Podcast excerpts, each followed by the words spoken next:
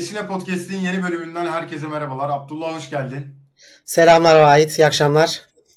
İyi akşamlar diliyorum. Yani artık geçen seneki gibi olduğu gibi, normal podcast'i yaptığımız gibi sabah akşamlarına döndük. Yani hafta bitiyor, pazartesi günü maçlar oynanıyor ve salı akşamı biz podcast'i kaydediyorduk. Yani Twitter kapak fotoğrafımızda da şey yazıyor, her salı akşamı diye yazıyor. Bundan sonra da her salı akşamı, belki bir ihtimal pazartesi akşamları da çekebiliriz. Hani hemen günün sıcağı sıcağına tarzında. Deyip sorayım sana, ne yaptın bir hafta boyunca? Deli gibi maç izledin. Abi sen de biliyorsun hastayım. Hala ses tam oturmuş değil. Geçmiş şey olsun. İşte evden çıkamadığım için maça boğulduk maalesef. Bol bol maç izledik yani. Farklı liglerden, farklı sporlardan. Bugün akışa da aldık. Biraz hafif bas gireceğim. Biraz tenis atacağız. Bölümün sonuna doğru. Bakalım yani izlemeye çalıştık. Bu sen de statta takip etmeye çalıştın çoğu maçı. Evet. Yine görüşler yapacağız. İki maç, Galatasaray Trabzonspor maçı ve Eyüp Kocaeli maçında. Bence haftanın iki önemli maçıydı Türkiye liglerinde oynanan. Yani iki tane lig var zaten şu an oynanan. Birincilik, ikinci, üçüncülük daha başlamadı. Hani bence haftanın iki önemli maçıydı deyip ilk maç olan Galatasaray-Trabzonspor maçıyla başlayalım. Son şampiyon Galatasaray sahasında bir önceki şampiyon Trabzonspor'u ağırladı. Hani Trabzonspor için ikinci resmi maç ama Galatasaray için iki tane Avrupa'da Şampiyonlar Ligi'nde maç oynadı. Dördüncü, beşinci resmi maçına çıktı. Hani bir nebze daha hazır bir takım. Hani daha oturmuş, transferleri tam gelmiş bir takımdı. Ve hani favori olarak çıktığı maçta da galibiyetle ayrıldı. Stat'taydım orada da. İyi bir skor, iyi bir ambiyans, iyi bir tribün vardı. Gerçekten her şey Galatasaray içindi. Hani şuradan başlayacağım. Sence yani benim stat'tan gözlemim şuydu ilk 5-10 dakika boyunca. Galatasaray gerçekten Trabzonspor'u ön alanlar çıkarmak istemedi. Çok iyi bir ön alan baskısı yaptı. Hani ilk golü de böyle buldu zaten. Hani Torreira'nın baskısıyla Oliveira ve Torreira bir anda Bakasetas'a yüklendi ve Bakasetas'ın aslında o yaşının artmasıyla birlikte belinin dönmediğini, hani fiziksel olarak bence artık sorunlar yaşamaya başlayacağı kıvama geldi. Yani yaş olarak söylüyorum bunu. O yaştan sonra da hani orada Oliveira ve Torreira aldı. Direkt Kerem'e. Kerem de her zaman asistini yapmayı sevdiği Icardi'ye verdi ve Icardi'den müthiş bir vuruşla hani maçı 1-0 önde başladı. Nereden baksan Galatasaray. Hani biz çok fazla hakem hiçbir zaman konuşmadık hakem. Biz sadece Arsenal'ın lehine olan hakem hatalarını konuşuyoruz. O da Premier Lig'de dolayı.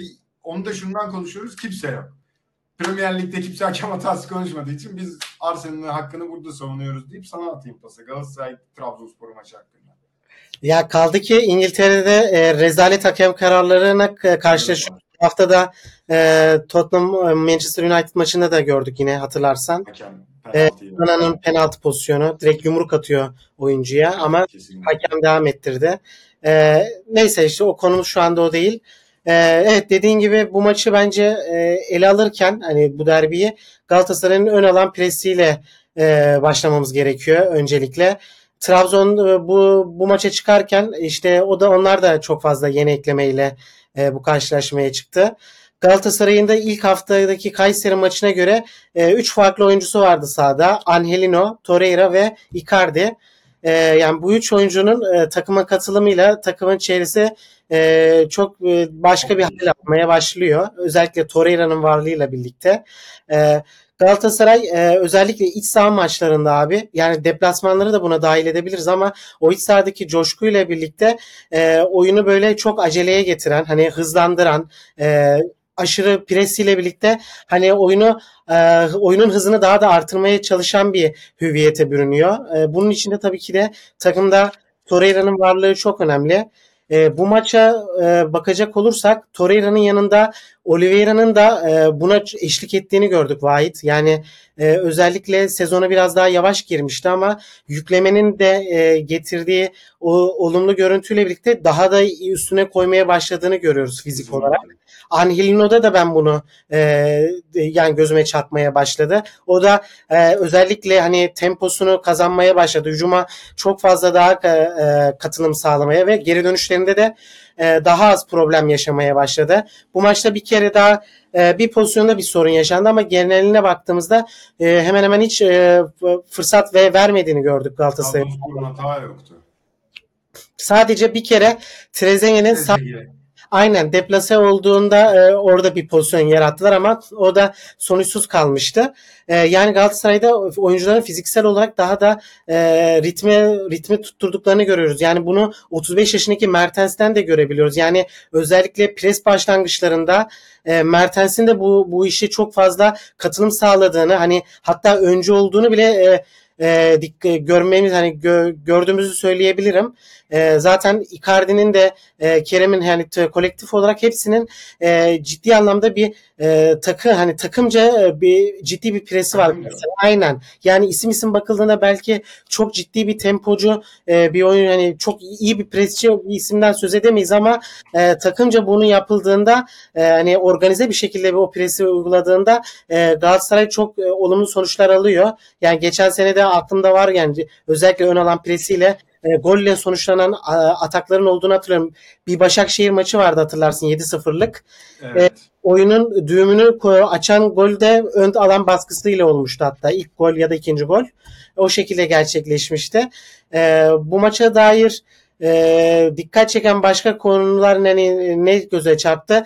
Şu konuyu konuşabiliriz bence. Yani senin de fikrini merak ediyorum. Tabii. Trabzon şu anda hani bir kabuk değiştirme evresinde, sen de biliyorsun. O yeni oyuncular ekleniyor. Bugün Maxi Gomez'in Kadiz'e transferiyle birlikte şimdi bir ya da iki tane forvet eklemesi yapmasını bekliyoruz takıma Trabzon'un. Orta sahaya bir oyuncu geldi. Bir Yunan oyuncu daha geldi sanırım. Fontas diye bir oyuncu. Fontas.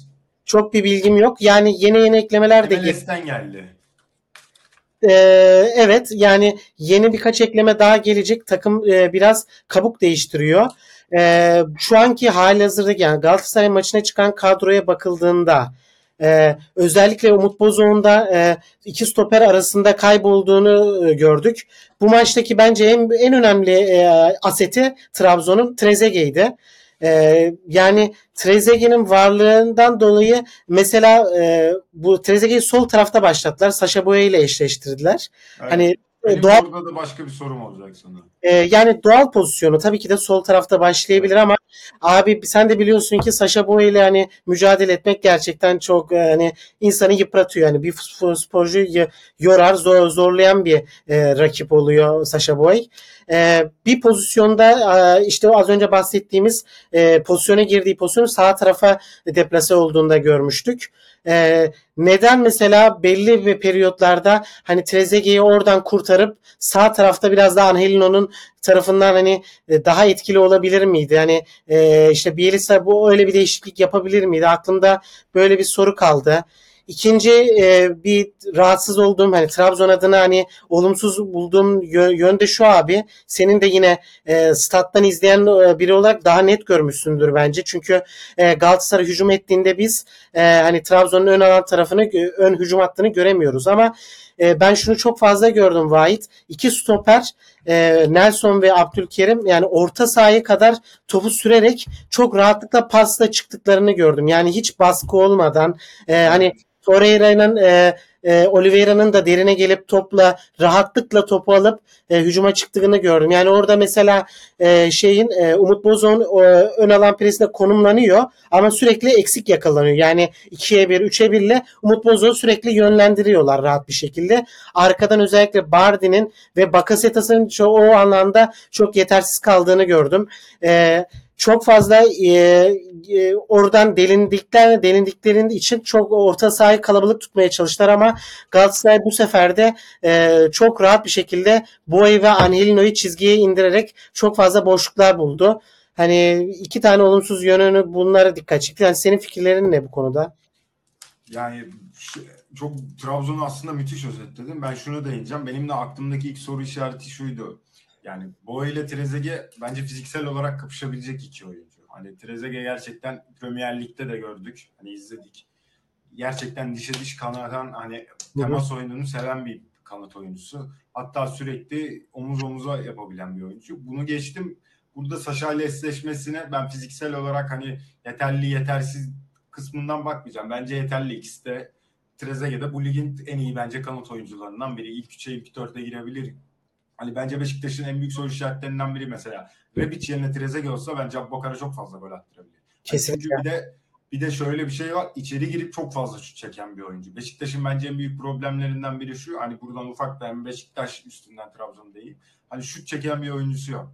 Hani bir gördük son Avrupa maçını da Beşiktaş'ta izledim. Abubakar girene kadar kimse çok fazla şut çekmiyordu. Abubakar geride hemen plaseyi bıraktı. Golü buldu. Yani ben sadece şunu düşündüm soru işareti olarak. Yani Okan Buruk sürekli Kerem'i Icardi'nin yanına ikinci forvet sattı 9 gibi yolluyor. Hani ceza sahası içinde hani soldan içeri girmesiyle birlikte. Ama orayı komple kanada Angelino'ya bırakıyorlar. Angelino çok fazla çıktı. Orta kesmeye çalıştı. Bunu sen de söyledin önceki yayınlarda. Dedin ki hani Angelino'yu yakalamak için Icardi'nin Torreira'nın olması gerekiyor. Torreira defansı kapatacak. Icardi hücumda ortalarına kafa atacak. Paslarına çekecekti. Ben sadece Trezeguet'in sağ kanatta oynayıp Angelino'nun arkasını boşluğu kullanmayı ve Angelino'nun bu kadar rahat çıkmamasını düşünebilirdi Bielitsa diye düşündüm. Yani bunun sebebi şu, Okan Buruk bu sefer Angelino'ya şunu diyebilirdi. Bak karşında Trezeguet var. Yani normal bir maçta 7 kere çıkıyorsan bu maçta 2 kere çıkmanı istiyorum diyebilirdi ve bu sefer hani Galatasaray'ın oyununu da etki etme ihtimaliniz çok yüksekti. Çünkü Abdülkadir Ömür'le Angelino birbirine çok yakın oyuncular ve Ömür Kalatyen'le 8 numarada daha etkin, daha yaratıcı bir oyuncu. Çok fazla kanatta deniliyor. İlk çıktığında da kanatta denenmişti. Ama Abdullah Avcı ile birlikte şampiyon olunduğu seneden itibaren 8 numara, 10 numara hani daha çok orta sahadan direkt topu alıp oyun kurucu ya da direkt topu alıp kaleye inen bir orta saha oyuncusu. Hani Abdülkadir Ömür hızlı, topla çok hızlı bir oyuncu. Hani iyi çalım atabiliyor, bileklerine çok hakim ama bunu kanatta yapamıyor. Çünkü çizgiye basmak zorunda kalıyor sürekli ve hani onu yapmaya çalışırken yataç oluyor, ya topu kaptırıyor. Ama orta sahada geniş alanda bence etrafına baktığında hani o kuş bakışı şeklinde baktığında daha etkili olabiliyor. Bu yüzden bence Trezeguet'i sağa atıp en azından maçın belli bölümlerinde deneyebilirdi. Hiç olmadı, hiç denemedi. Yani şunu fark ettim, Eren Elmalı maçın kaderini belirleyecek dedim. 2 tane 3 tane kritik pozisyona girdi daha 15. 20. dakikada. Hani bir tane Kerem'le baş başa kaldı korner dönüşünde. Orada da çok hızlı bir depar attı. Gerçekten iyi bir depar attı ve hani topu taça yolladı. Orada Kerem bence yakalasaydı büyük ihtimalle alıp golü tamamlayacaktı.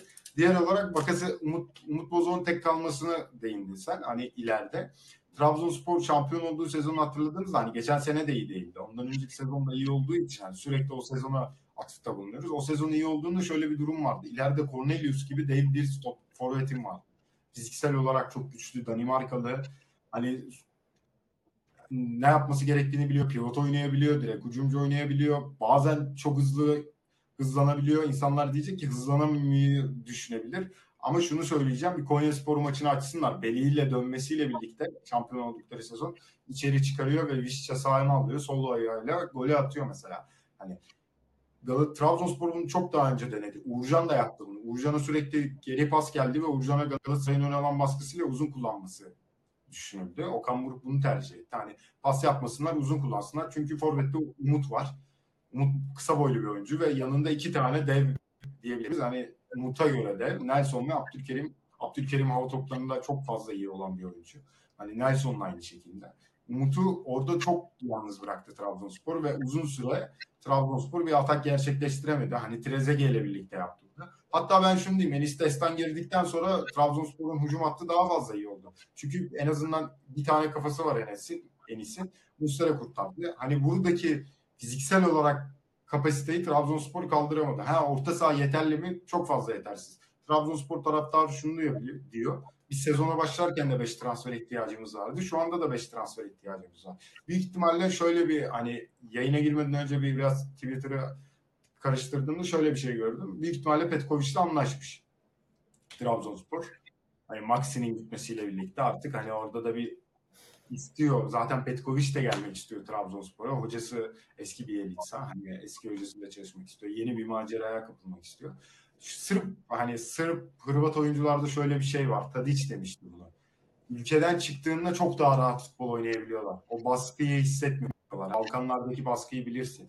Hani Sırbistan'da, Hırvatistan'da, Arnavutluk'ta çok fazla baskı vardı.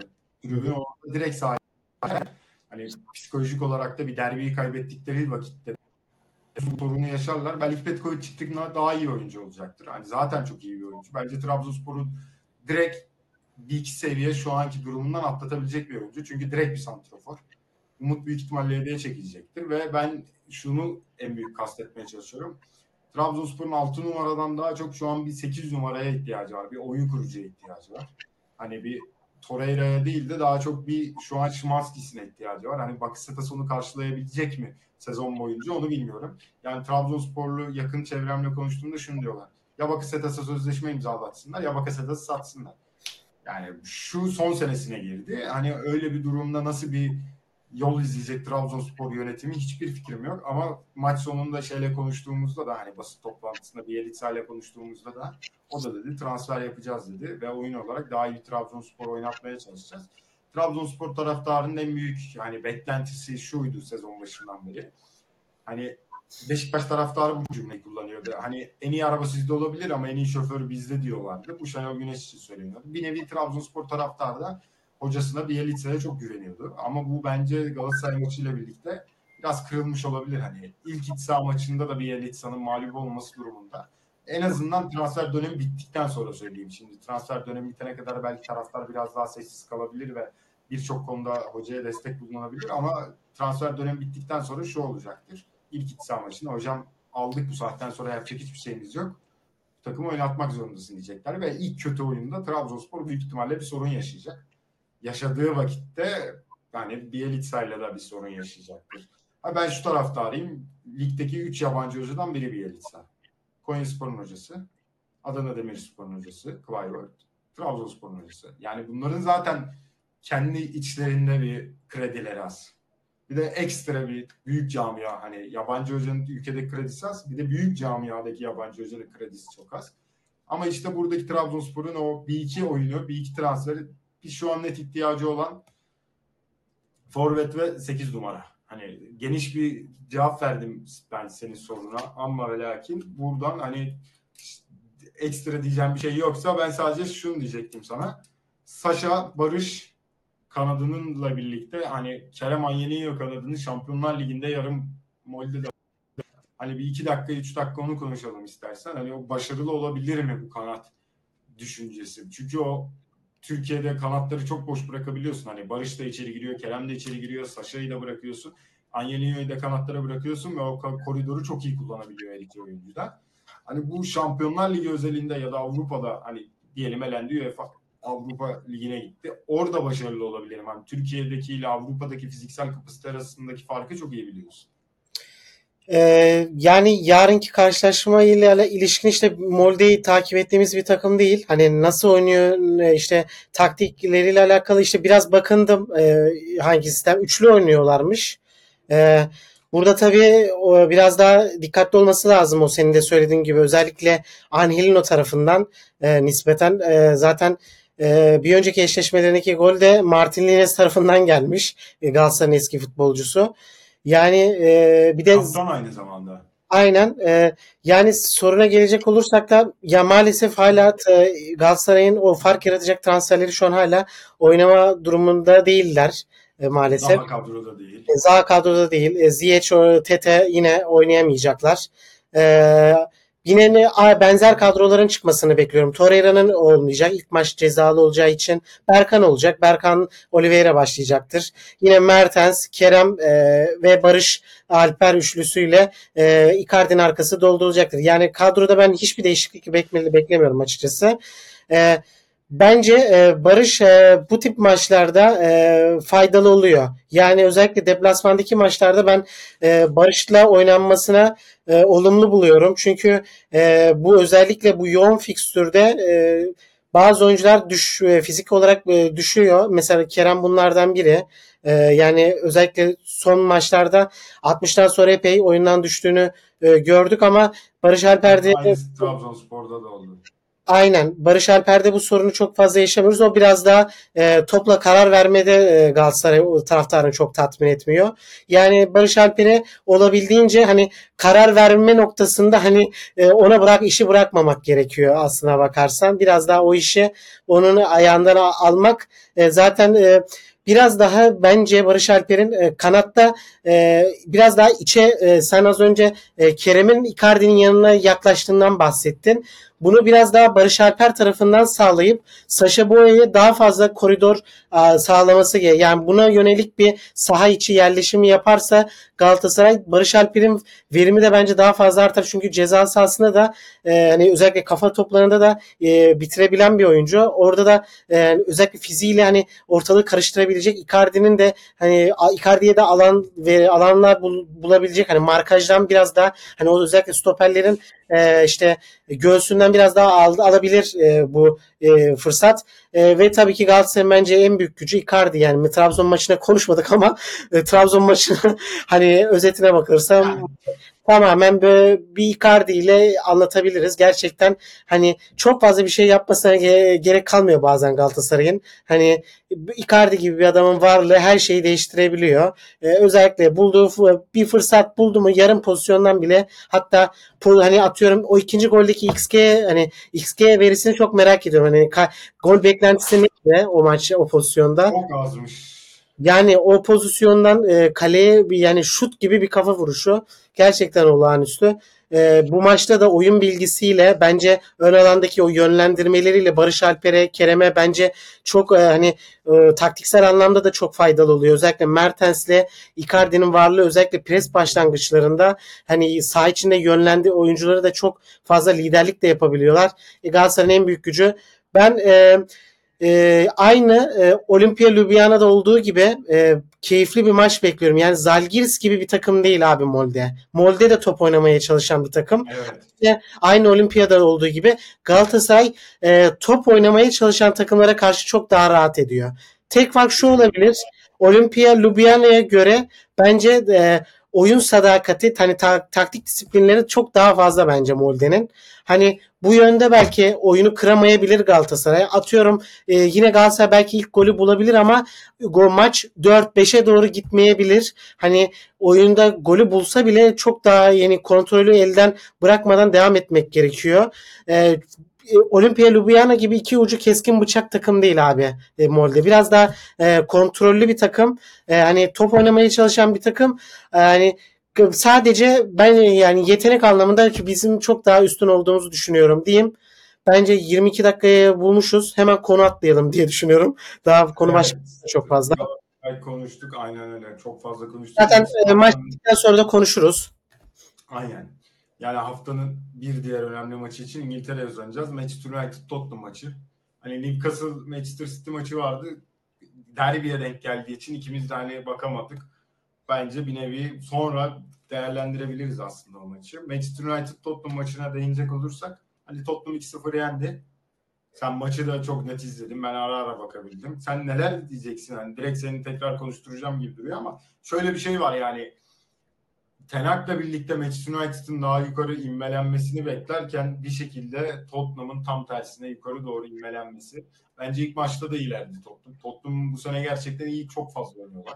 Yani hocasıyla birlikte bu kadar bir beklenti var mıydı sende? Hocanın Tottenham'a gelir gelmez oyun olarak da bir şeyleri değiştirebilecek olması. Yani abi bu sezona dair herhalde dediğin gibi çok fazla konuşacağız Tottenham'a. Öyle görünüyor. Hani o eski hüviyetlerinden çok başka bir oyun anlayışına sahipler. Hani oyuncu değişimlerine ilişkin öyle çok ağam şam hani oyuncu farklılıkları yok. Yani geçen sene oranla yine 3 aşağı 5 yukarı aynı oyuncularla oynuyorlar. Tabii ki de takımın en büyük starını kaybettiler. Ama özellikle oyun anlayışı da mantalitede çok fazla değişiklikler görüyoruz Postecoğlu'nun gelişiyle birlikte. Ben buna benzer bir oyun, radikal bir değişiklik bekliyordum aslına bakarsan. Bu hani olumlu mu dönecek, olumsuz mu dönecek bilmiyoruz ama hani açıp Tottenham maçlarını izleyeceğimizi artık hani evet, söyleyebiliriz. Geçen senelerde bu yoktu. Hani Tottenham öyle hani gerekmedikçe izleyeceğimiz takımlardan biri değildi. Yani Big Six takımı olmasına rağmen. Burada tabii ne farklılıklar yapıyorlar. İlk iki haftada işte dönecek olursak tabii ki de Manu maçıyla ele alalım biraz daha. İlk haftadan farklı olarak bence ilk maçın ilgi çekici oyuncularından biri Emerson Royal'i kesti bu maçta.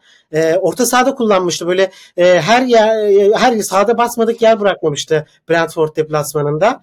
Ama mesela burada da kullanmadı. Daha farklı oyuncular tercih etti. Tabii ki ilk iki haftaya konuşacak olursak 1 numaralı bence değinmemiz gereken isim Bissouma. Conte döneminde hani tukaka olan işte 38 milyon euroya alınmış bir oyuncu. Önemli bir yatırım ama hatırlarsın Conte'nin medya önünde çok sert ifadeleri olmuştu. Hani taktiksel hani bizim taktiğimiz aynen yani algılayamadığından bahsetmişti. Yetersizliğinden ziyade hani anlattığımız sistemi algılayamadığından hani onu çözemediğinden dolayı tercih etmediğinden bahsetmişti. Bu bence bir oyuncu için ağır hakaretlerden biri. O yüzden de hiç kullanmadı sezon boyunca o yaptığı büyük yatırıma rağmen. Tabii Bentancur'un uzun süreli sakatlığı, Endombele'yi zaten kullanmıyorlar. Højbjerg'i kesti işte. Geçen seneden farklı olarak Højbjerg'i biraz daha kullanıyordu Conte. Biraz daha değil, direkt onu oynatıyordu.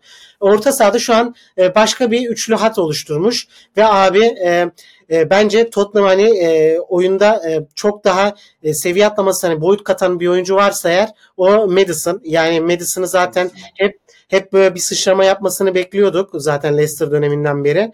O transferi gerçekleştirdi ve bence takıma o verdikleri özgürlükle birlikte yani özellikle zaten Bissouma'nın ve işte orta sahada kullandıkları dinamik oyuncularla birlikte çok rahat hani kendi meziyetlerini de kullanabiliyor. O şey kısımları hani hep Türkiye'de Belhanda Galatasaray'da oynarken hani asistin asisti diye dalga konusu olan bir tabir vardı ya. Evet. Ama bence bu futbolda işte o hat kıran paslarda bence çok kritiktir. Yani hani atak başlangıcını oluşturan pasları üretmek de bence çok değerli. Yani illa son adımı yapmak diye yani asist elbette bir önceki pasa yazılıyor ama onu hani o noktaya getiren işlevi yapmak da çok önemli ve bu konuda Madison hem ikincil paslarda hem üçüncül paslarda bence çok başarılı işler yapıyor. Hani çok çabuk adapte olduğunu görüyorum ben takıma. Ben şöyle bir değişiklik yapabileceğini düşünüyorum önümüzdeki haftalarda hocanın. Ben Richarlison'a bir türlü ısınamadım abi. Hani gol yani rakam anlamında da çok üretken değil. Geçen sene biliyorsun gol atamadı. Ligde golü yoktu. 50 milyon euroluk bir harcama. Şöyle bir değişiklik yapabilir hoca ilerleyen dönemde. Sonu ön tarafa atabilir. Hani sonu belki sahte 9 gibi kullanabilir. Çünkü bence taktiksel anlamda o yetisi var bence Hökminson'un. Yani oraya öyle bir rol verip daha farklı bir oyuncu profiline gidebilir. Çünkü bu sistemde Kulusevski'nin varlığı da biraz sorun yaratabiliyor. Geçen sene bence geçen seneden bu seneye herkes bence olumlu adımlar atıyor ama Kulusevski bir tık yavaş başladı. Geçen sene ben daha etkili ya 4-3-3'te özellikle sağ çizgide o Hakim Ziyech'in de en etkili olduğu pozisyonlar. Ona da zamanı geldiğinde konuşuruz. O tip oyuncular çok değerli oluyor abi. Çünkü geçiş oyuncuları var bir tarafta. İşte Hökminson'u var, Kane'i var, Richarlison'u var.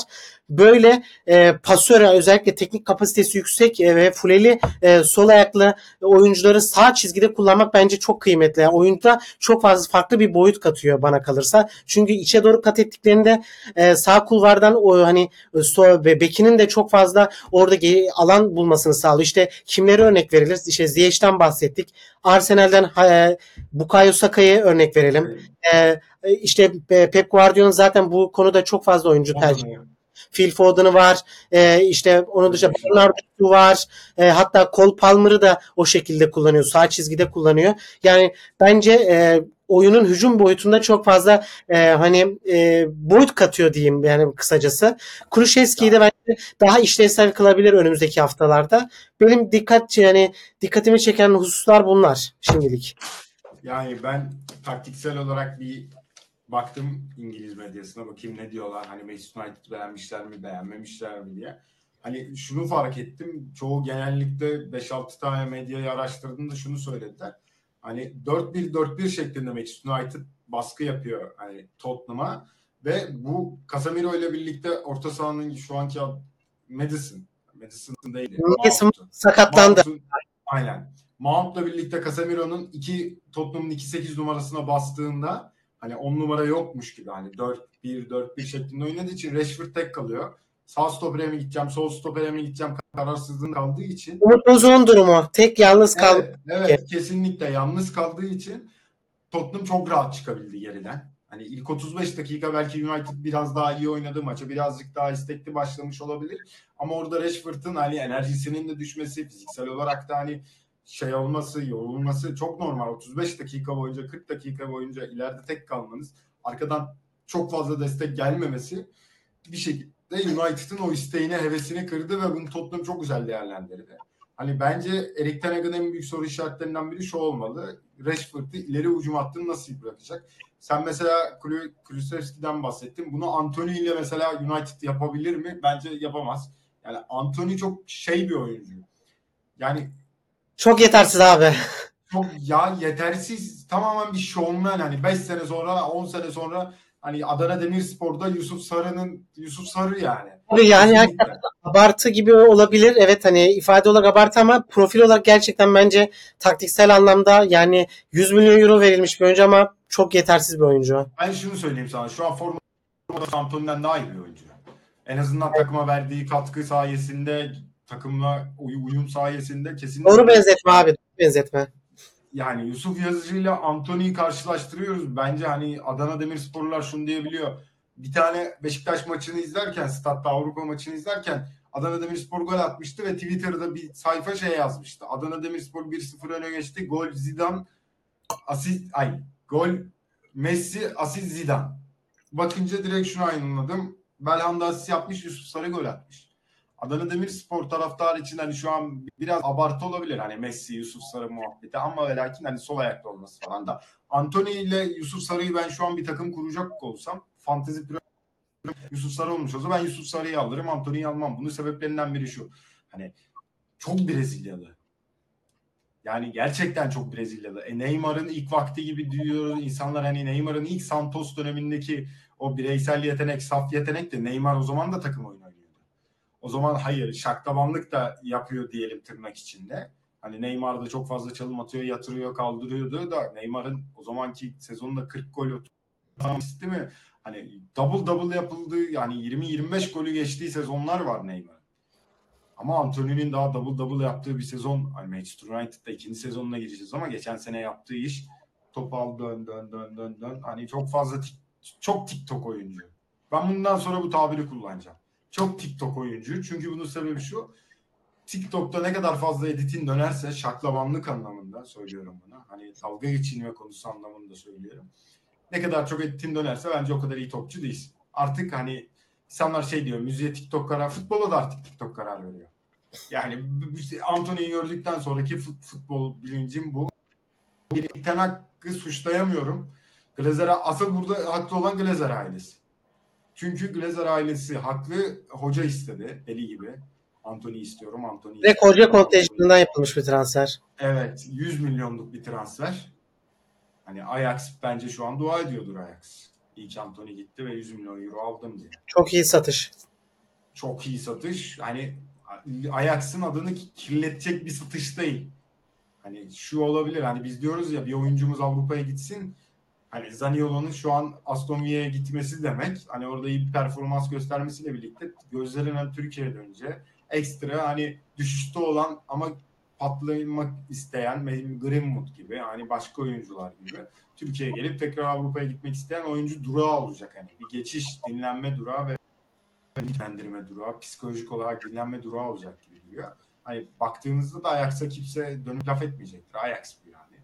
Deyip hani benim maçı hakkında genel düşüncelerim bunlar. Ben Antony üstünden okumak istedim ve Rashford'un yalnızlığı üstünden.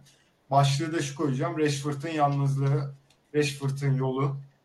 Ben kendisine bayılıyorum. Hatta geçen sene seninle çok fazla konuşurken hani Dünya Kupası öncesi Rashford o kadar formda değil. Dünya Kupası'ndan sonra formu yükseldi. Hani bir İngiltere'ye gitti, bir Manchester United'dan uzaklaştı. Dünya Kupası'nda Harry Kane'le, Sterling'le, hani Jack Grealish'le o kaliteli isimlerle birlikte futbol oynayınca yukarı çıktı. Ben Arsenal'a istiyordum. Sen bir yani aynen. Rashford'u Højlund'da görmemiz lazım. Şu anda evet. Yalnızlıktan bahsettim. Biraz daha takip edeceğiz. Højlund geldikten sonra bir forvetle birlikte nasıl bir performans verecekler takip edelim onu. Tamam. Arsenal Palace maçı. Ben dün akşam Kocaelispor maçının olduğum için hiç izleyemedim. Özete bakabildim. Tamam ben çok etkili. Ben Arsenal. Ben galiba çok iyi konuşmamışız. Oynamamışız. Konuşmamışız nereden çıktı? Selhurst Park abi sıkıntılı bir deplasman. Yani ilginçti ama uzun yıllar... Bu kadar sıkıntılı mı ya? Yok asla değil. Ya ama tabii Ocak ayında Sivas'a gelsin bu takım, Londra takımı. Onun zorluğu abi zemin. Yani başka bir şey değil. Burada yani ambiyans bir garip yani. Stat böyle kutu gibi bir stat. Evet. Şeyi garibime geldi. Yani uzun yıllar sonra Wilfried Zaha'sız bir Crystal Palace izledik. O biraz şeydi. Bu da senin yüzünden. Aynen, ilgi çekiciydi. Daha nasip olmadı Galatasaray'da. Hani çok fazla da fırsatımız olmadı izlemek. İnşallah onu da keyfini çıkaracağız. Direkt konuya girelim. Arsenal dediğin gibi çok bence hani olağan şey, çok dominant bir performans mıydı? Bence yine şey maça mutlak hakimiydi Arsenal. Son yarım saat 10 kişi kaldı. O kısım bence epey zorlayıcıydı. Arteta bundan bahsetti. Hani orada biraz zorluk yaşadıklarından bahsetti. Bu çok doğal. Hem skorda gerilerdi. Bir ekstra bir ekstra bir motivasyon değiştirdiler. Maça gelecek olursak bu maçta tabii Zinchenko'yu sol tarafta bekliyorduk. Hafta içi bir hazırlık maçı oynanmıştı. Ama daha henüz tam hazır olmadığını düşünüyor hoca. Orada Tomiyasu'yu kullandı. Tomiyasu bana kalırsa bu maçta hani iyi işler çıkarttı. Yani zaten savunma anlamında iyi bir oyuncu ama tabii abi Arsenal o kadar hani ayağa oynayan hani teknik oyunculardan kurulu bir oyun kadro ki yani bunu kalecisinden hücum forvetine kadar bütün oyuncularda görebiliyoruz. Hani ayak yetileri sorun yaratan nadir birkaç oyuncudan biri Tomiyasu bana kalırsa. Ya yani o konularda sorun yaşıyor. Gerçekten o oyun o taraftan akmıyor. Zaten Arsenal'de bunun bilincinde olacak ki. Ben maçı izlemedim, hemen bir soru soracağım. Ben maç tarafından aktı değil mi? Yani genişletmeye çalıştı. Diğer taraflardan daha fazlasıyla genişletmeye çalıştılar. Abi bu maçın yıldızını seçecek olursak Declan Rice muazzam abi. Yine hükmetti orta sahaya. Şeyde hani bu hep konuşuyoruz ya, sadece klasik bir 6 numara gibi düşünemeyiz. Yani bu oyuncunun gerçekten önemli meziyetleri olduğunu, hani topla driplingle, o fizik, o kütleyle ve ince işler de yapabildiğinden de hep söz etmiştik. Bir tane Enketia abi 2'ye 1 yapıp çok araya çok ince bir pas attı. Enketia karşı karşıya net bir golü kaçırmıştı. Direğe vurdu onu. Aynen. Dar açıda direğe nişanlamıştı. Çok iyi dönüyor ama Enketia orada da. Evet. Yani kötü bir vuruş değil. Marja rağmen iyi bir vuruş çıkartmıştı. Şanssız bir pozisyondu. Gerçekten bu maçta ismini zikretmemiz gereken isim Declan Rice'dı bana kalırsa. Zaten maçın adamı da seçildi. Ağırlıklı olarak Bukayo Saka'yı kullandık maç boyunca. Yani oyunu biraz daha o tarafa yığmaya, onun birebirleriyle, içe kat edişleriyle bence 2-3 tane iyi pozisyon da çıkarttık. Özellikle ilk yarıda 11-11 iken, 0-0 iken oyunda bence üstünlük kurduğumuz alanlardan biriydi o. Yani oradan en az da 1-2 gol çıkarılabilirdi. Enketi'ye konuşalım biraz. Onu oynattı hoca. Bunu biraz herkesi mutlu etmek istiyor gibi geliyor bana Arteta. Çünkü bu oyuncuların hepsi yeni kontrat aldı. Trossard da yeni bir oyuncu. Enketi'ye yeni bir kontrat verdi. Hani biraz dönüşümlü olarak kullanmak. Sezon çok uzun. Herkese sıra gelecektir. Enketi'ye kullandık. Bence iyi işler çıkarttı. Penaltıyı aldı abi. Her şeye. En önemli hani golü bu. Evet. Yani sonuçlanan pozisyonun başlangıç noktası Enketi'ye attı. Belki gol üretemese de bence yine etkili işler yaptı. Hani ondan da faydalanmak gerekiyor. Yani çünkü görüntü itibariyle Gabriel Jesus'u hala hani belirsiz süre kaybettik. Hani ne zaman döneceği belli değil. Ben zaten ilk 1-2 hafta demişlerdi ama öyle diz sakatlığı öyle abi 1-2 hafta öyle kısa sürede dönülecek bir sakatlık değil. Bu şekilde atlatacağız süreçleri. İyi oynamadan da bu tip deplasmanları kazanmak çok önemli. Arsenal geçen sene de bunu çok iyi yapıyordu sezon başlarında. Evet. Çok değerli abi. 1-0 olup bakma. Hani oyun kalitesinden çok bakmayıp 3 puanları alıp yolumuza bakmamız gerekiyor. Ben şu anda durumdan memnunum. Zaten Zinchenko geldikten sonra oyun kalitesi de bence biraz daha üzerine koyarak artacaktır.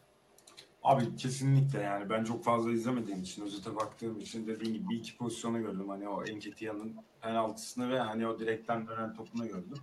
Zaten özet şöyle, Tomiyasu kırmızı yiyor sonra 90'a geçiyor. Çünkü arada herhalde hiçbir şey yok. Arsenal yapmış ve City, bak Zaha diyordu. Crystal Palace'a o kadar alıştım. Zaha, Crystal Palace. Yani Crystal Palace büyük ihtimalle oyunu açmaya çalıştı ve Arsenal'da iyi savunma yaparak hani partiyle birlikte. O lise de yoktu tabii. O lise de yoktu. Yani takımın bence en kliği, Zaha gittikten sonra takımın en büyük starı Eze ile birlikte. O lise yoktu. Eze'de çok bence ön plana çıkan oyunculardan biri değil. Yani Eduard'la biraz daha üretmeye çalıştılar ama yetersiz kaldılar. Abi kesinlikle yani bakacağız. Bence dediğin gibi Zinchenko'nun birlikte dönmesiyle hani Timber'da ne zaman dönecek belli değil. Zinchenko'nun daha önce döneceğini tahmin ediyorum. O yüzden Zinchenko'nun dönmesiyle Aslan'ın oyunu daha çok yukarı çıkacaktır. Şu an tek kusuru sol taraf gibi gözüküyor. Timber olsaydı bence o da gözükmeyecekti. Hani ileri hücum hattını bir şekilde Martinelli, Saka, Odegaard'la birlikte çözecektir. Hani direkt Enketia'ya bırakmayacağız topu. Ben dediğim gibi hala Trossard'ın belki bir ihtimal forvet oynanmasını düşünüyorum. Şu an hemen tenis ve basket konuşacağız. Onları seni dinlendireceğim, konuşturacağım. Sen Eyüp konuşayım biraz. Dün maçtaydım Kocaelispor maçında. Şunu söyleyeyim, Kocaelispor ikinci hafta sonunda galibiyetle tanışamadı. Ve gol de atamadı. Hani bilmeyen taraftarlar için birinci ligde hani bir sene düşmüş, 2 sene önce çıktı, düştü, tekrar çıktı. Hani Kocaelispor çıktığı ilk senede Ertuğrul Sağlam'la birlikte iyi bir kadro kurmaya çalıştılar. Son olarak Samsunspor'dan Tanke'yi aldılar. Tank diye insanlar kısaca söylüyor. Seninle izledik hani geçen sene birçok maçta. İyi bir oyuncu ama hani dün takıma katıldı, bugün oynadım muhabbeti oldu. Gerçekten dün de hemen Ertuğrul Sağlam ikinci yarı attı, 1-0 geride girmişlerdi ve hücum hattındaki forvetleri Atabay, Çiçek, hani soy adaşım gerçekten iyi bir performans vermedi hani Tanke'ye kadar. Ertuğrul Sağlam maç sonunda şöyle dedi, biz iyi bir oyun oynadık hani ilk yarı istediğimiz gibi geçti dedi ama ve lakin hani biraz daha Kocaeli basını vardı, onlar soru sorsun sordular, ben o yüzden çok karışmadım hani birazcık yerel iç muhabbeti diye. O yüzden şey oldu mesela. Hoca dedi ki ilk yarı iyi oynadığımı söyledi ama ilk yarı ilk isabetli ve tek şutunu 31. dakikada, ilk kornerini de 35. dakikada kullandı. Hani madem bu kadar iyi hani oynayabiliyorsanız da neden hiç bak isabetsiz de geçtim. İlk ve tek şutunu 31. dakikada çekti. Hani oraya kadar bence bir nevi ortada gibi bir oyun gözükürken aslında Regatti'nin nasıl istiyorsa öyle oynandı. Eyüpspor'la geçen senekiyle bu sene arasındaki en büyük fark takım. Geçen sene bireysel olarak çok fazla isimler kendini yukarı taşıyabiliyordu. Dün Uğur Demirok oynamadı. Senle Eyüpspor maçlarını çok kez izledik. Statta da izledik, beraber televizyon karşısında da izledik. Geçen sene oyun olarak ikimizin de beğenmediği, aslında oyun olmayan bir karşımızda takım vardı Eyüpspor. Maçtan sonra Kerem Yavaş, Arda Turan'ın lisansı olmadığı için, lisansı yetmediği için basın toplantısına gelmedi. Ben de Kerem Yavaş'a şöyle bir soru sordum. 72. dakikada Berke Özer'le birlikte Eyüpspor iyi bir hata çıkıyor. Hani Berke 6 numarasına İlker'e taş 6 numarasına veriyor. Bütün neredeyse bütün 11 oyuncuları topu değiyor. 2 kere kanat değişiyor. Sol kanatta Regatti'yle buluşuyor. İlk kanada Regatti'ne geldiğinde Regatti tekrar ortaya dönüyor. Tekrar sağa dönüyor. Hani tam bir Arda Turan'ın istediği mix oyunu. Hani yani savunmayla hücumu biri yapan. Kerem Hoca da bunu dedi. Mix oyunu istiyoruz biz aslında. Savunmayı yaparken hücumu yapacağız. Hücumu yaparken savunmayı yapacağız şeklinde. Bunu Arda o 72. dakikadaki pozisyon çok iyiydi. Yani tekrar 11 oyuncu topa değdi neredeyse. En son Regatti'yle birlikte Regatti'nin bir şut çekti ve top üstten avuta çıktı. Bence iyi bir etkili pozisyonda. Offside'da ama hani pozisyon olarak bence Arda Turan'ın istediği bir Eyüpspor'du. Caner Erkin'le alakalı Caner Erkin Kerem Hoca'ya şunu dedi Kerem Hoca da. Hani bir şekilde Caner'i insanlar dışarıda da çok iyi bulabiliyor olabilir ama hani kendilerini sahada Caner'in neler yapabileceğini biliyoruz. Yıllardır tanıyoruz. Milli takımda tanıyoruz. Arda Turan tanıyor ve dün çok etkiliydi. Golü atmadan 3 dakika önce şöyle bir pozisyon oldu. Şunu diyeyim. Ömer Bayram'a hoca oyunu aldı. Aynı Galatasaray'daki gibi Fatih Terim'in oynattığı gibi sol işte oynatmaya çalışırken baktı olmuyor. Ömer'i sol beke çekti. Caner'i sol açığa attı ve Caner 2 dakika sonra golü buldu. Deyip hani bence Eyüpspor'la bu seneki, geçen senekiyle bu sene arasındaki en büyük fark şu. Takım oyunlar. Bence ligin en hazır takımlarından birileri şu an. Oyun olarak, fiziksel olarak gerçekten Arda Turan'la birlikte yaz kampını iyi geçirmişler. Ve direkt oynayabilecek oyunculara gitmişler. Ahmet Kutucu kendine bulacağını düşünüyorum ben. Dün de çok güzel, çok şık bir gol attı. Yani Harun Tekin, Kocaelispor kalecisi. Ben Harun Tekin'i beğenen bir insan değilim. Bence Kocaelispor bir şekilde Gökhan var yedek kaleci. Gökhan'ın formayı alması gerekiyor. Harun iyi bir kaleci değil. Yani Eyüpspor'un geçen sene playoff finali oynamaması sebebi bence Harun'dur. Çok Bodrumspor'un çok iyi golleri var ama birazcık maçta kalecinizi tutmanız gerekiyor. Bence Kocaelispor'un Harun'dan dolayı bir sene çok fazla başı yanacağını düşünüyorum. Bence Caner Erkin'in golü yenmeyebilirdi. Ben çok güzel gördüm. Tam böyle baktığım yerden Caner'in çok güzel bir falso aldı. Güzel şekilde döndü böyle kaleye girerken. Evet yani çok güzel. Verdiyse artık. Aynen öyle yani tam böyle bakıyordum ve Caner'e geldi. Topa vurduğu an gol oldu dediğin. Yani çok oturdu ya. Nokta vuruşu yani oldu. Çok oturdu ama yani hani onu bir şekilde bence bir bakın özette. Bence abinin onu kurtarması gerekiyor. Caner şunu diyeceğim. Hani Caner son 3 senede bir gol atmış. Son 2 haftada 2 gol atmış. Ama Caner yani bu ligin üstünde bir oyuncu. Yani Caner gerçekten çok üst düzey yetenekli bir oyuncu. İnsanlar Caner'in yeteneğini hiçbir zaman laf etmedi. Sadece Caner'in hani bazı hareketlerine, davranışlarına, sahadaki agresifliğine laf etti. Ben şunu diyeyim. Regattin bu ligin gerçekten MVP'si. Alıyor, veriyor, dönüyor. Canı isterse çalım atıyor. Canı isterse duruyor. Yani Regattin ne isterse olur. Ben onu söylemek istiyorum. Devre arası transfer yapar mı sence Süper Lig'e? Regattin mi? Evet. Yapmaz. Çünkü çok büyük. 1.2 milyon alıyor diye biliyorum. Hı. Tamam. Zaten Pendikspor'daydı. Pendikspor'da kalacaktı. Yani Pendik'i de bu hafta yani rahatlıkla oynarmış. Ya çok rahat oynar. Ben şunu diyeyim. Sadece Pendik'le Eyüp'ün arasındaki bağlantı sayesinde Eyüp'e geldi. Yoksa gelmeyecekti. Hı. Evet. Bir de Arda Turan çok fazla istemiştir. O yüzden gelmişti. Şunu da söyleyeyim. Tanki ısınmaya giderken Arda Turan'a güldü. Arda Turan o an çok sinirliydi. Hakemle kavga ediyordu. Tanke'nin gülmesiyle bir selam vermesiyle Arda Turan da sakinleşti mesela. Çok sinirli bence. Yani Fatih Terim'in siniri var gerçekten.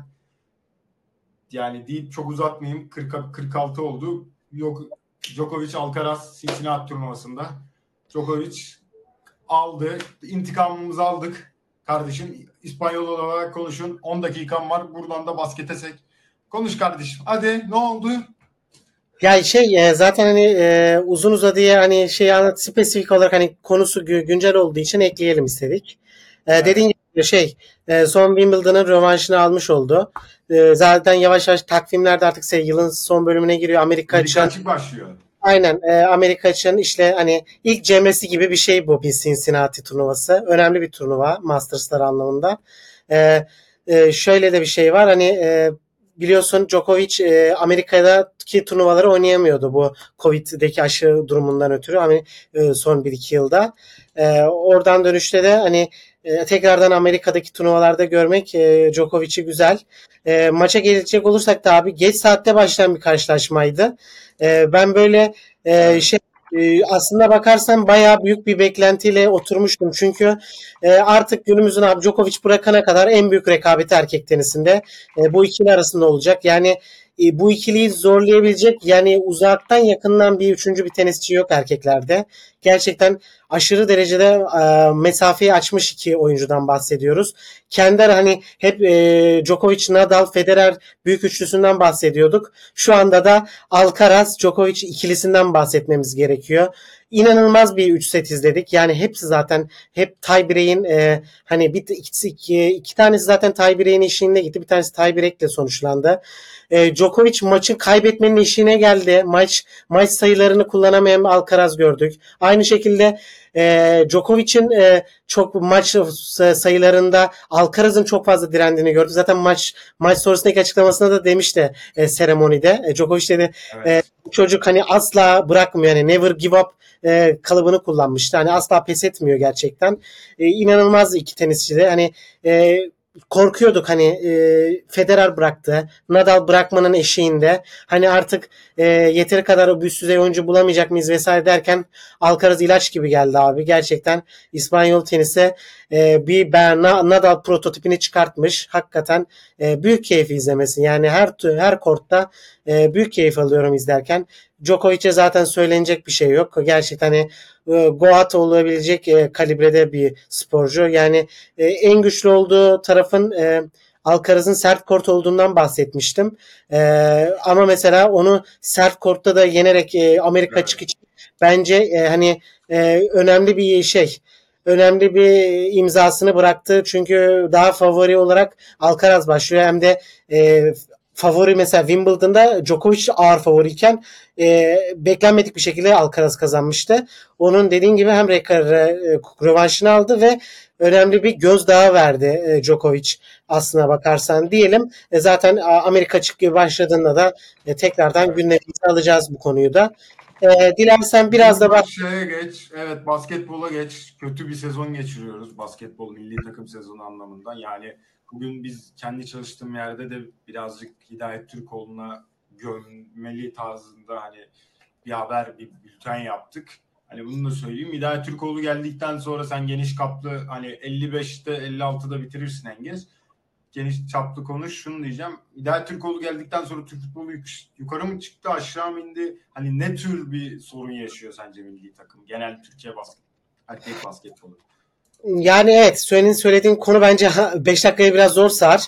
Yani genel olarak tabii ki çerçeveye bakıldığında Hidayet Türkoğlu geldikten sonra federasyon başkanı olarak hani üzerine koyması bekleniyordu. Çünkü basketbolumuzun hani kariyer anlamında, hani büyüklük anlamında en özel oyuncularından biri ve hani iyi işler çıkarabileceği, hani çıkarabilir mi beklenti vardı tabii ki, ama özellikle Basketbol Süper Ligi'ndeki hani işte takımların durumu, hani alınan tercihler, mesela bir sezon işte eksik takımla oynandı vesaire, hani federasyonun hani sorumlu olduğu noktalarda özellikle tribünlere seyirci çekme anlamında sıkıntılı konular, işte maddi anlamda kulüplerin sezona yatırımla başlayıp yani yabancı oyuncularla alınıp sezon sonuna doğru hani o takımların oyuncularını hani bir gönderip hani bir anda düşme potasına giren birkaç takımın oluşu vesaire, hani o anlamda da hani işte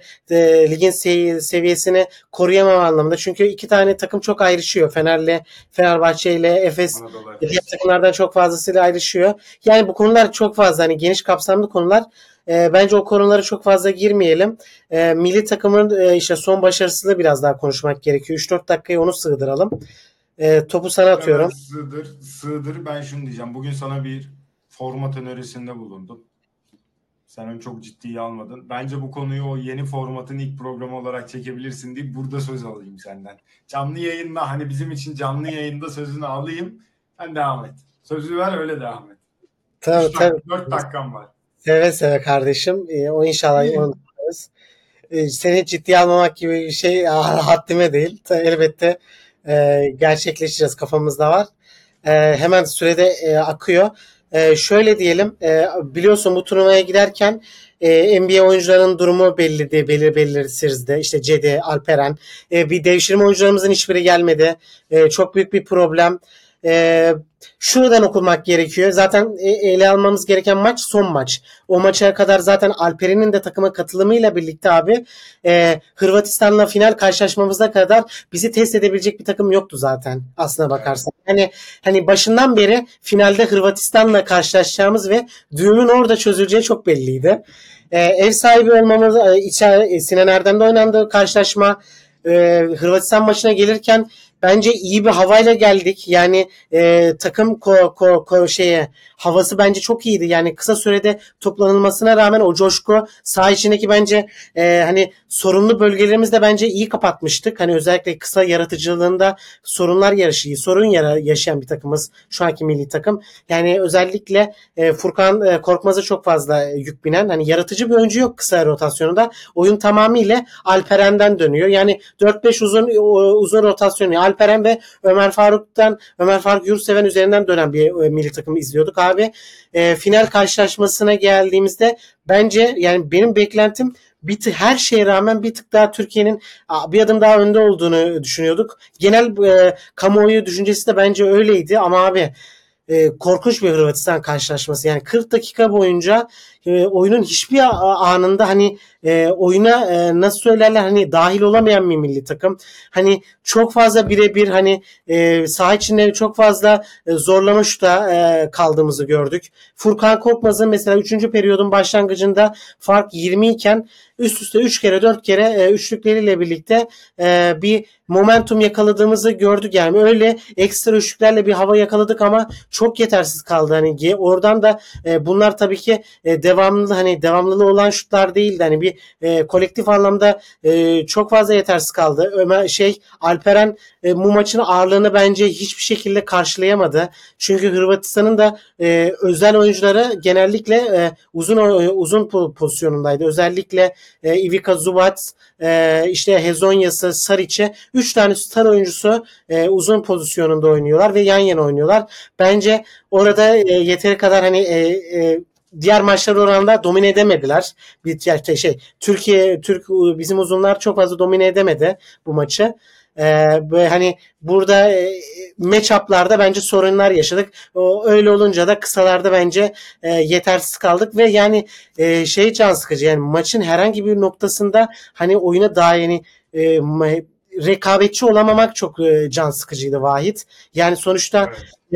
2024 Olimpiyat elemelerine mücadele ediyoruz. Yani çok kritik bir karşılaşmaydı. Uzun zaten olimpiyatlara katılamıyoruz maalesef. Yani Türkiye gibi bir basketbol ülkesi. Yani 2 tane çok özel Euroleague'de oynayan 2 tane takımımız var ama görüyorsun milli takımlarda 2 tane başarımız var. İkisi de Türkiye'de oynanan organizasyonlarda. Onun dışında katılım bile sağlayamamamız can sıkıcı. Yani turnuvalara artık katılamayacak noktalara geldik. Hani elemelerde artık elenir noktalara geldik. Bu konularda maalesef sorunlar yaşıyoruz diyelim. Yani bu daha tabii uzun detaylı bir şekilde yani konuşmaya bıraksan detaya girmek evet. Ergin Ataman'ın da çok pasif kaldığından o yüzden Abdullah bundan sonra eğer becerebilirsek Abdullah'a özel bir 10 dakikalık yeni bir seriye başlatmayı düşünüyorum. Yani haberi var da haberi yok. Yani mesela Türk basketbolu nereye gidiyor tarzında konuşabiliriz hani bundan sonra. Abdullah ve seçtiği konular özelinde bir 10 dakika kendisinin olduğu bir konu. Montajıyla birlikte hani fotoğraflar onlar bunlar. Bir şekilde ayarlamaya çalışacağız. Hani birazcık geliştireceğiz içeriği diyeyim. Bence bu haftalık yeter. De söyleyeyim yani Dünya Kupası başlayacak. Ay artık 2 hafta kaldı. Ağustos bitiyor. Dünya Kupası evet. Başlayacak. Yani onlara da ufak ufak gireriz yani çünkü gündem çok yoğun, spor, futbol evet, gündemi çok yoğun. Yani ben olabildiğince onu da takip edeceğim zaten. Hani gözüme çarpan şeyleri muhakkak dahil ederiz konulara. Kesinlikle deyip bitirelim. Haftaya görüşmek üzere. Bu hafta çok güzel oldu. Ağzına sağlık Abdullah. Abi inşallah sesim çok kötü gelmemiştir. Sürekli su içiyorum. Ağzım çok kuruyor. Hani hala ufak tefek sağlık sorunları var. Yani sürçülisan ettiysem affola. Yok canım çok. Bence sesin iyi geldi. İnsanlar da bunu anlayışla karşılayacaktır. Haftaya salı günü, çarşamba akşamı neyse hangi gün. İnşallah. Görüşmek üzere deyip kendinize iyi bakın. Hoşçakalın.